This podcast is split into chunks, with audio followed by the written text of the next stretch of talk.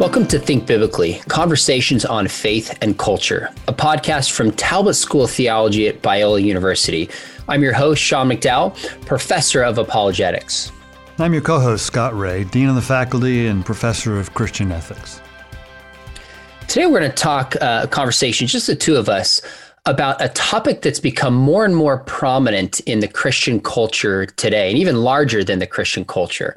Some of it has to do with our last administration we had in the presidency and questions that it raises about kind of the intersection between the Christian faith and the American story. And it's called Christian nationalism. Why don't we just start, Scott, by coming up with a de- definition of what we mean by Christian nationalism? Because what I found is when people ask me, Are you a Christian nationalist? Do you believe in Christian nationalism? I ask people what they mean, and I get such a range of confusion. Some people think it's just being patriotic, some people think it's going into the military. Uh, it typically is a derogatory term, but l- why don't we just start off and define what we even mean by Christian nationalism? Well, you've, Sean, I think you've put the, mo- the most difficult question out there right at the start. I, right. I, think that is the toughest part of this because um, one one is there are lots of definitions out there.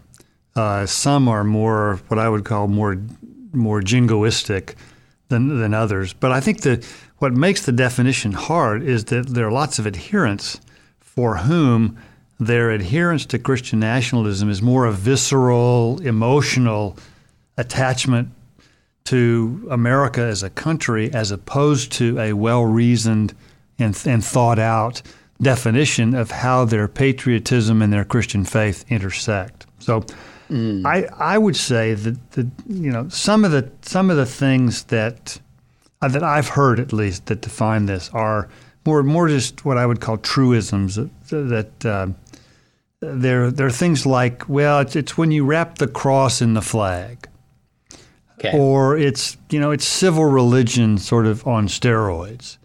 Um, it's fusing the kingdom of God with the national interest. You know those types of things. I think to be a little bit more precise, um, it's it's an it's an understanding of, in this case, uh, American identity and the significance where the country is the central actor in the the sort of the global purposes of God in the world. Um, now, I think here's the interesting thing about this is I, I, wonder if we would view this differently if we were having this conversation in Sweden, for example. Yeah. Or in Indonesia, for example. I think I don't I don't hear any type of Christian nationalism in uh, in the developing world, for example. Um, you, I think you did have something like this. You had an athe- what I would call an atheistic nationalism during the Cold War, uh, where the the, so- the, Soviet Union, be, because I think because it was based on on an atheistic foundation, didn't have any kind of um, you know tran- transcendent uh, being to look to, and so the state assumed that transcendent status and so you, you, I think you could actually, you had a, a, long period of what I would call atheistic nationalism, uh, where the nation took on essentially the, the role of a deity. Uh, so I think, but I think for Christian nationalism in the U.S., it's seeing America as the kind of the central, the, the central actor in sort of God's historical purposes, and it's it's sort of it's a religious, it's a baptized view of what's often called American exceptionalism. Mm. Uh, so, but it's putting that in distinctly Christian terms. It's exceptional because God is the one who is significantly blessing America because of its presumed Christian roots uh, and its ongoing allegiance to God. Do you think it'd be fair, Scott, to say that all Christian nationalists would believe in American exceptionalism, but not all those who embrace American exceptionalism would necessarily be Christian nationalists. Yeah, no, that, that's I think a really helpful distinction, and I and I would agree. I think that's right. Uh, I think you can believe that there is something exceptional exceptional about America. You know, that it uh, you know, it, it's the, it's one of it's one of the few countries that has its origin based on ideas rather than ethnicity. For example, I think it's been. I think you can make a good argument that on balance, America's been a, a really significant force for good in the world. Not without flaws, of course, um, but a significant force for good. But when it's when it becomes baptized in theological language, uh, then you have the notion of Christian nationalism. One question that I have is why do we uniquely see this in the American context? Because I can't speak for other countries. I just don't know enough about it, but we've certainly seen this emerge in America. And some of our thoughts might be things like just some of the founders would certainly use biblical language, were shaped by a biblical worldview. And not all of them, but some of them saw America in these terms. So it's kind of baked into our history a little bit. And of course, the debate over Christian nationalism is how deep that goes and what it means. But I think it's unmistakable that we find that language in those ideas, at least historically to a degree. I think that's a piece of it. I think another piece that's interesting is that we have had over the past few decades this powerful kind of religious freedom in America, you know, in decades as a whole, that we haven't seen in a lot of countries around the world. So there's a sense amongst quite a few people that there can be a loss of that power and significance as culture changes. So one way to hang on to this is to see the American experience or the American experiment, so to speak, through this biblical lens. Do you agree with that? Disagree? What would you add to why you think maybe we see it uniquely in the American context? Well, I think some of it, I think, does go back to the founding. Um, and I think it's maybe the way I'd put it is that Protestant Christianity was just part of the air that people breathed in 1776. Uh, and I think you can you can cite certain aspects of the Constitution as having its roots in some of those Judeo-Christian moral values and principles that were just part. They were just part of the culture. Um, and I, I, say Protestant for a reason because it's it's really clear that ca- Catholics were persona non grata for the most part uh, in the er, in the early days of the Republic. And it actually took Catholics a long time before they enjoyed the kind of religious freedom that we espoused for everyone. Um, but I think, for example, take take uh, the, the separation of powers in the Constitution. I think is directly premised on our notion of sin.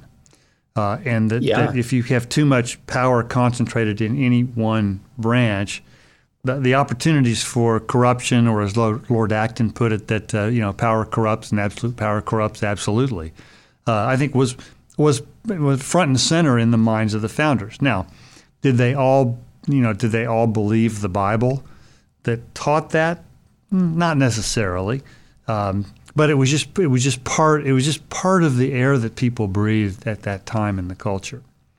What I would add to this is I think Christian nationalism got a big boost during the Cold War because it was you know and, and we've we've seen this more recently in in the Muslim world where you know the Mujahideen for example in Afghanistan when they were trying to throw the Soviet Union out referred to them as those godless communists and they were right. not the they were not the first people to do that.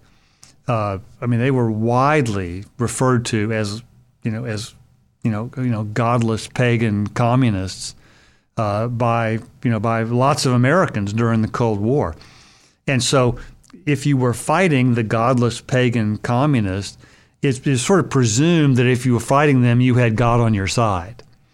Uh, and, and I think that, that theological notion was invoked fairly regularly by by presidents and political leaders during the Cold War. Um, and so I, I think it, it got it, it, got its most recent, I'd say, a big booster shot uh, during the Cold War period. That brings up one of the concerns that I think has been tied to Christian nationalism, in the sense that certain evangelical leaders, white evangelical leaders, people like Billy Graham, framed the Cold War as a conflict between Christian values of America and the atheism of kind of the Soviet Union. So this idea that we are a Christian nation gets kind of embedded into the language. And he later admitted that this kind of spiritual framing led him and other evangelicals to see almost everything about Cold War politics through spiritual lenses. Thus, whoever's the toughest on communism got transformed into Christian warriors with God on their side. So there's a recognition on one hand that there are underlying worldview issues at play freedom, human equality, etc., within the American experiment that was very different and are very different than this Marxist ideology of human value. But when you start to bake that with Christian language, that's where kind of Christian nationalism comes in. Is that one of the concerns that you would have? Well, I, yeah, that it is a concern. Although I think it, we should be we should be fair and say that you know things like human dignity, equal rights, uh, a, a lot of the concepts that were really important to the founders do have their roots ultimately in the biblical notion of human mm. beings made in the image of God. And so, and you know, atheistic regimes that disavow that, it's not an accident that their human rights record is different. Um, now, that's not to say that that that America has always lived into its founding principles. Uh, sure. Because we have, I mean, we have lots of our own human rights abuses as well historically, um, but at least we have, uh, you know, we have the we have theological roots for some of those things that we've held dear. That without those, I think you, you just don't you don't have any rational basis for protecting basic fundamental human rights. So the the thing, Sean, I think with Christian nationalism that we really need to be clear about is is is it true theologically that the United States is sort of God's special instrument for fulfilling His purposes in the world? And I think we you know we see this sort of regularly when uh, passages like uh, Second Chronicles seven fourteen are invoked uh, during times of national crisis, for example. We see this on the you know on the Fourth of July sort of routinely. And then you, know, you may be familiar with this because you may have had, seen it in your own church. If my people who are called by my name will humble themselves and pray and seek my face and turn from their wicked ways, then I will hear from heaven, forgive, forgive their sin, and heal their land. Okay? Let's be really clear about this. That does not apply to any nation other than Old Testament Israel. And the reason for that is because Old Testament Israel is the only national entity that had a covenant relationship with God, in which the, the blessings of, of God would come as a consequence of obedience to his law. And cursings of God would come as a consequence of disobedience to his law. And we refer to that as the Mosaic covenant. And the Mosaic covenant was done away with with the cross and resurrection of Jesus and the coming of the church. And so, as opposed to in the Old Testament, God's purposes were centered around the nation, reaching the world through the nation of Israel. Today, God's purposes are centered in a multinational, multi-ethnic body we call the church. Right now, I think I, I think that na- the nation of Israel still has a place in God's plans because God made promises to Israel originally sure. that will be fulfilled ultimately. But I think, but God doesn't work through nations today in the same way He worked through Old Testament Israel. And that that I think we just have to be so clear about that that if America is exceptional about some things, we we can't sort of baptize that in theological language uh, without without I think running afoul of the biblical teaching. So uh, let me bring back to sum up kind of the point that you're making to make sure that that we're tracking with this. You're making a big difference between America as a nation rooted in certain Christian ideas about human dignity, about the sinfulness of man and the distribution of power. That seems historically pretty undebatable. Taking the next step and saying, just as God uniquely called the people of the Old Testament, God is calling America in the same fashion. that's where we go, okay, time out. Now we're making theological claims and confusing promises that were made to the Old Testament with America without the same level of theological justification. So, number one, it seems to me it's not theologically warranted to make that step. But number two, it also could lead to, if we interpret it that way, overlooking some of the bad things that have been done in America and our spotted record because, well, God calls us and God is on our side. Now, of course, we see the bad record in the Old Testament. The Old Testament doesn't hide that of the nation not, not of Israel. yeah, that's for sure. But I think that's a real temptation that's that can occur when we start to uh, read certain promises into America that were meant for Israel. Now, let me ask you a question. Some of the people that have asked me and raised concerns about Christian nationalism tends to be some of my friends outside of the US who will say there's this unhealthy fusion of like American culture and Christianity and faith. They see it from a different context. And many of my friends who are minorities also see that because their experience in America is very different than my experience, at least as a whole, being mm-hmm. white. Do you see that same kind of concern? Because sometimes they'll say to me, they'll say, look, we're concerned about critical race theory, very concerned about it. And we see a segment of the church being concerned about that, but not also being concerned about Christian nationalism. And I say, you know what? There's concerns on both ends of this spectrum we need to be willing to address. I, I, I think that's absolutely right, and I think you you see that if you try and sort of export Christian nationalism to another country. And we, you know, as Americans, looking at sort of my early example, if we were in Sweden today, we would think, well, what what's so magical about Swedish culture that you know we would baptize it in Christian terms and call it exceptional? Uh, you know, there's nothing that we would say. We we we assess culture. The gospel and the scripture stand above culture in judgment on it. Uh, you know, and rec- recognizing what's good and consistent with biblical teaching, but also being really clear as the prophets were about Old Testament Israel, being clear about what their failings are um, and where they, as a as a nation, they've fallen short. Um, and so I, I think there, there's just some, there's something about the U.S. Um, and I think you know it may it may have something to do with the Christian roots. I think it's I think it's a little strong to say that America was founded by all Christians. Uh, sure. It was. I, I think it's a little because I mean a number of the founders were actually quite hostile to Christianity.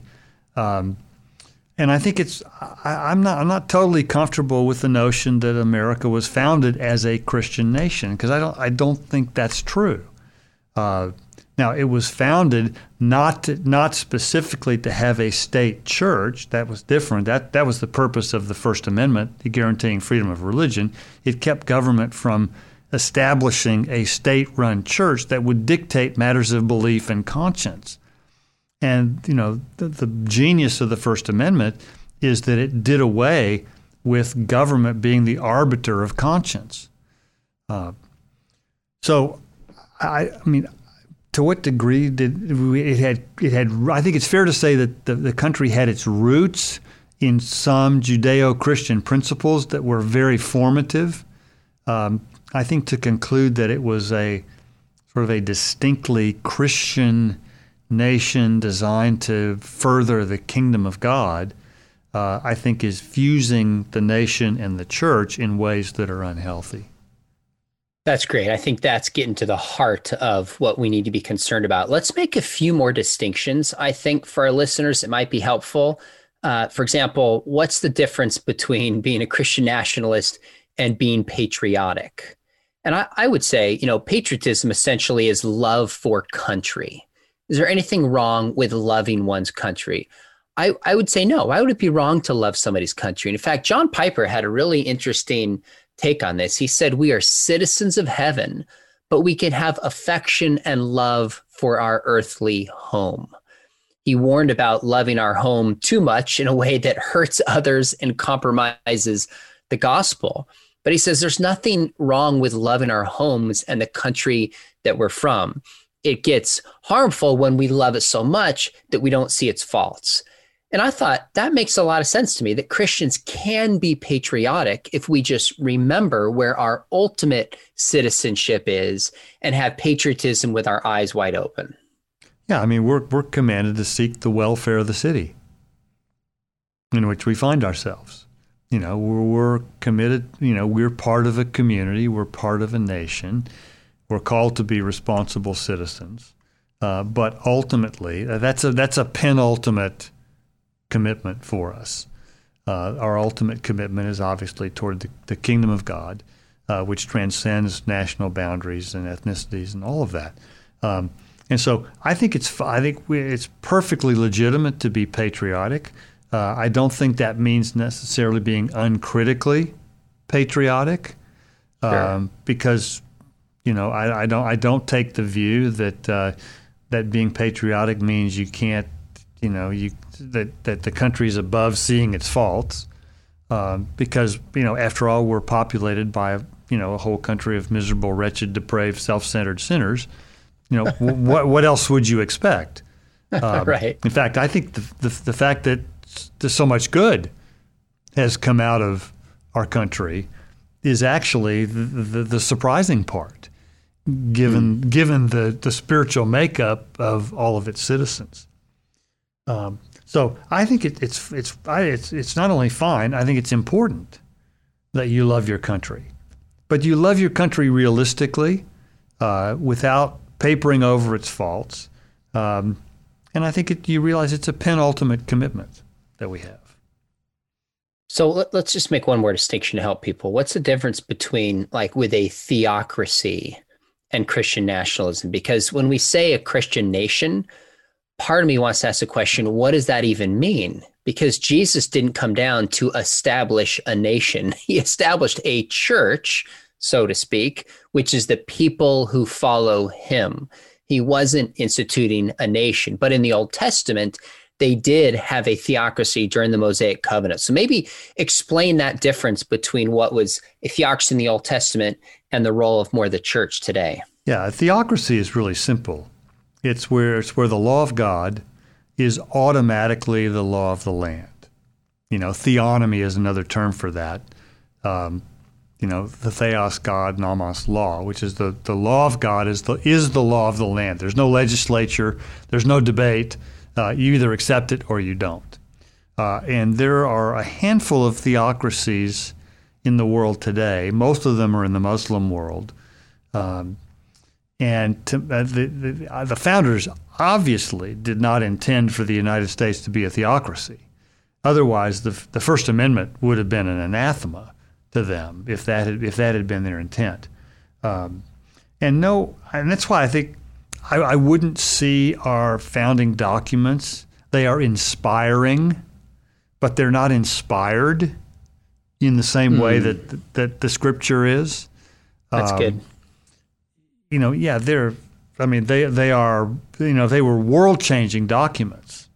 Um, you know, and com- combined combined the Declaration of Independence with Adam Smith, the, the, Wealth of Nations, which was also written in 1776, that makes that's a pretty influential year uh, because you got both democracy and markets coming out, sort of going public in the same year. Um, and you know, for myself, you know, I, I, I have I have no problem. I would I would much rather have a competent and non-believing president than a believing and incompetent president. Mm. Uh, you know, I don't I don't look to the president to be the spiritual leader of the country. Uh, I think if he or she is a believer and, and competent, that's all, all so much the better. Um, but I don't I don't think we don't look to the political arena to do what God has called the church to do. Hmm one of the distinctions, if I can jump jump in here, that was helpful is you and I both read this book called "Taking America Back for God," which was Oxford University Press, written by two sociologists, Andrew Whitehead and Samuel Perry. Uh, I'm not sure if they believe in God or not, but they're certainly not evangelicals. And they kind of make the point. They say, you know, there's a New York Times article that said 81% of evangelicals voted for Trump. And whenever I hear these kind of statistics, I'm always leery because I wonder do most evangelicals know what it means to be an evangelical? Yeah. But second, do people in the culture even know and understand what that term means? And he says if you look at evangelicals in terms of, say, their views about conversionism, about being born again, about the Bible being inerrant, those core evangelical beliefs were not statistically significant whether people voted for Trump or against him. In other words, when people who voted for him would actually use certain evangelical beliefs to support him, and those who were against him would use certain evangelical beliefs. Uh, such as character mattering and voting against him. But the statistically uh, significant difference was the belief in Christian nationalism about voting for him or not. I, I haven't seen further studies in this. I don't know exactly what to make of that, but that's a very interesting distinction that I think is often lost in these conversations that are the wider culture will try to demonize evangelicals because of their alleged voting habits, but there's more to this story within evangelicalism than just the core beliefs that define us. Do you see that? What are your thoughts on that when you were reading the yeah, book by no, that, uh, Perry yeah. and Whitehead? Well, that that's a really perceptive question because I've often wondered in in what sense is Christian nationalism genuinely Christian mm. in terms of following Jesus as opposed to following a national, you know, a national ideal. Um, and I think it's it's it is very telling that for many adherents of Christian nationalism, some of those core beliefs that we would consider defining for evangelicalism don't don't seem to be all that significant. Uh, I think part of part of what I wonder is, you know, sort of ex- explaining or understanding why people supported the candidacy of Donald Trump both in 16 and in 2020. And I think some some some people supported Trump because a sort of in what I would call an unqualified way, uh, where you know it was you know sort of I mean he was he sort of captured what they what they considered really significant about making America great again. But I think some people voted for Trump because, uh, in spite of his character, uh, they they sort of, in my, in my view, they sort of held their nose when it came to matters of character, and voted sure. be, because of his commitment to advocate for the unborn and for religious freedom and other things that you know the evangelical community held dear. Now, I, I think the part of the issue is that you know the, the church in all of its forms anytime it becomes captive to any any political agenda the gospel always ends up being the loser hmm and the, the, the unwillingness, I think, of of some evangelical leaders to be critical of Trump and the Trump administration, I think, is a bit of an abdication of the church's prophetic role over over all political systems. And we shouldn't, you know, we shouldn't be surprised that every political platform falls short of you know, biblical expectations because nobody, no, no party platform, no group of delegates sat down and wrote their platform specifically with biblical faithfulness in mind. And so we shouldn't be surprised that you know all political platforms are flawed. Uh, and so I think the the part that the, the part that I guess saddens me a bit about Christian nationalism and how it's been associated you know, I think in some cases fairly, but in other cases not, with evangelical yeah. faith, is that I think that the, that connection between Christian nationalism and evangelical faith has ultimately harmed the gospel. Hmm. That's, let me, uh, that's a huge let concern. Me, let me leave it at that. Um, oh, gotcha. In some ways, I think we should drop the mic and end this because what do we care about more? Saving America, a certain political party, or the gospel. That doesn't mean saving America, whatever that means, is unimportant. Politics yeah. is important. And let and let's be clear. What, yeah, and I'm I'm I'm concerned about some of the directions our country was taking, both during the Trump administration and in the current one. Sure, um, sure. So I think there's there's room to be concerned about both of those. But you know, and I want I want the very best for my country, but my country's not the kingdom of God. Mm. So do you look at, you know, oftentimes those who are Christian nationalists, I don't know the studies, but almost overwhelmingly would be Republicans who would hold that. It tends to be a fusion between the Republican Party and the way Jesus would vote.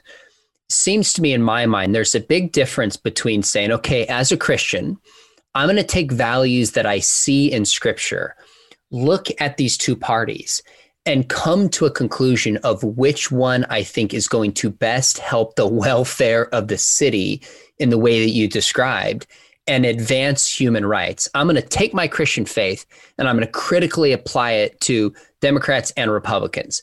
That's different than starting to say, hey, if you don't vote a certain way, you are voting against Jesus as if Jesus is particularly a part of a political party. That's where some people raise the concern. So I don't mind somebody saying, hey, I'm a Democrat or I'm a Republican because here's why I think Jesus would side with these views. I say, great, game on, make your case. Let's look at the teaching and evaluate that. That's very different than the way Christian nationalism assumes that Jesus had a political party the way it's understood in modern day America. Yeah, and that if you don't if you don't adhere to that, you are not only less American, but you are less Christian. Mm. And that that I think that's the, I think that's the troubling part of this on both counts.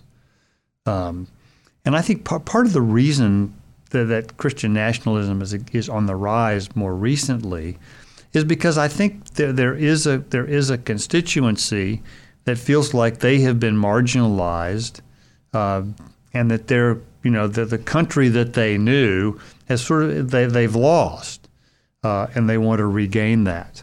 The interesting thing is, I think you you hear that same sentiment on both sides of the partisan aisle. Uh, and I, I mean, I heard you know a, a, number a number of people who were on the left side of the aisle saying during the Trump administration, you know, what happened to my country? And I think there that there are others who are saying, you know, in this in the Biden administration, what what's going to happen to my country?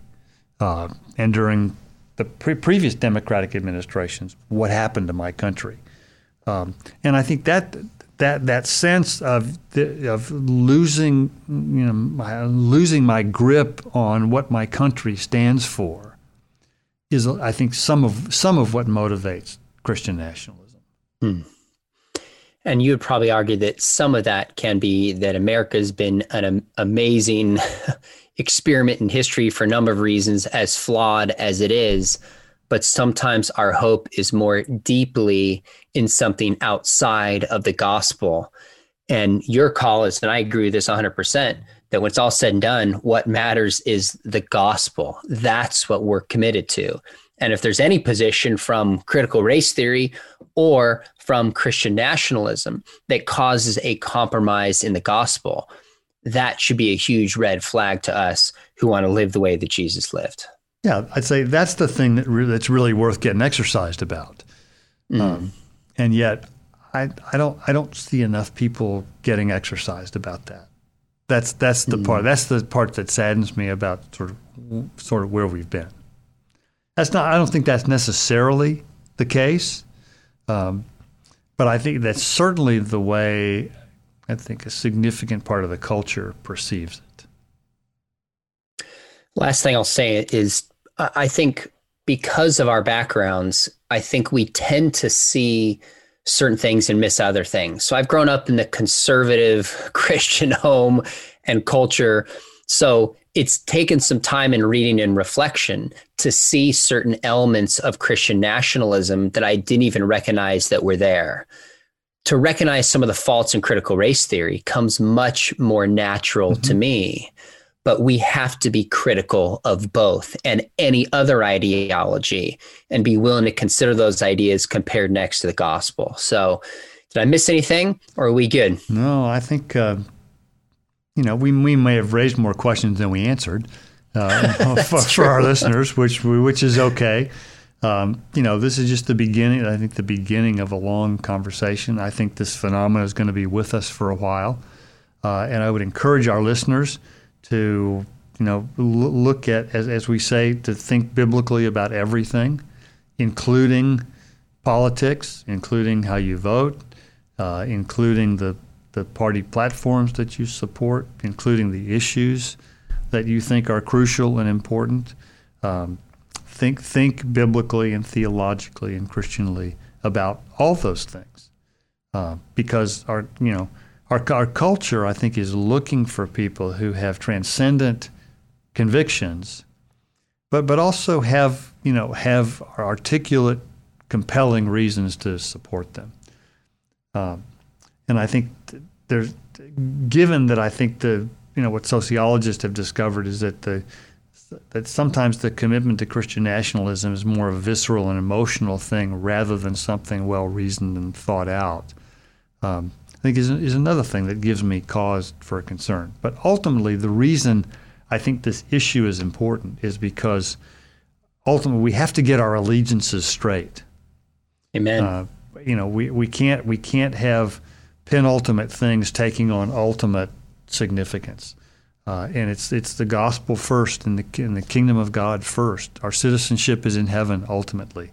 We love our home.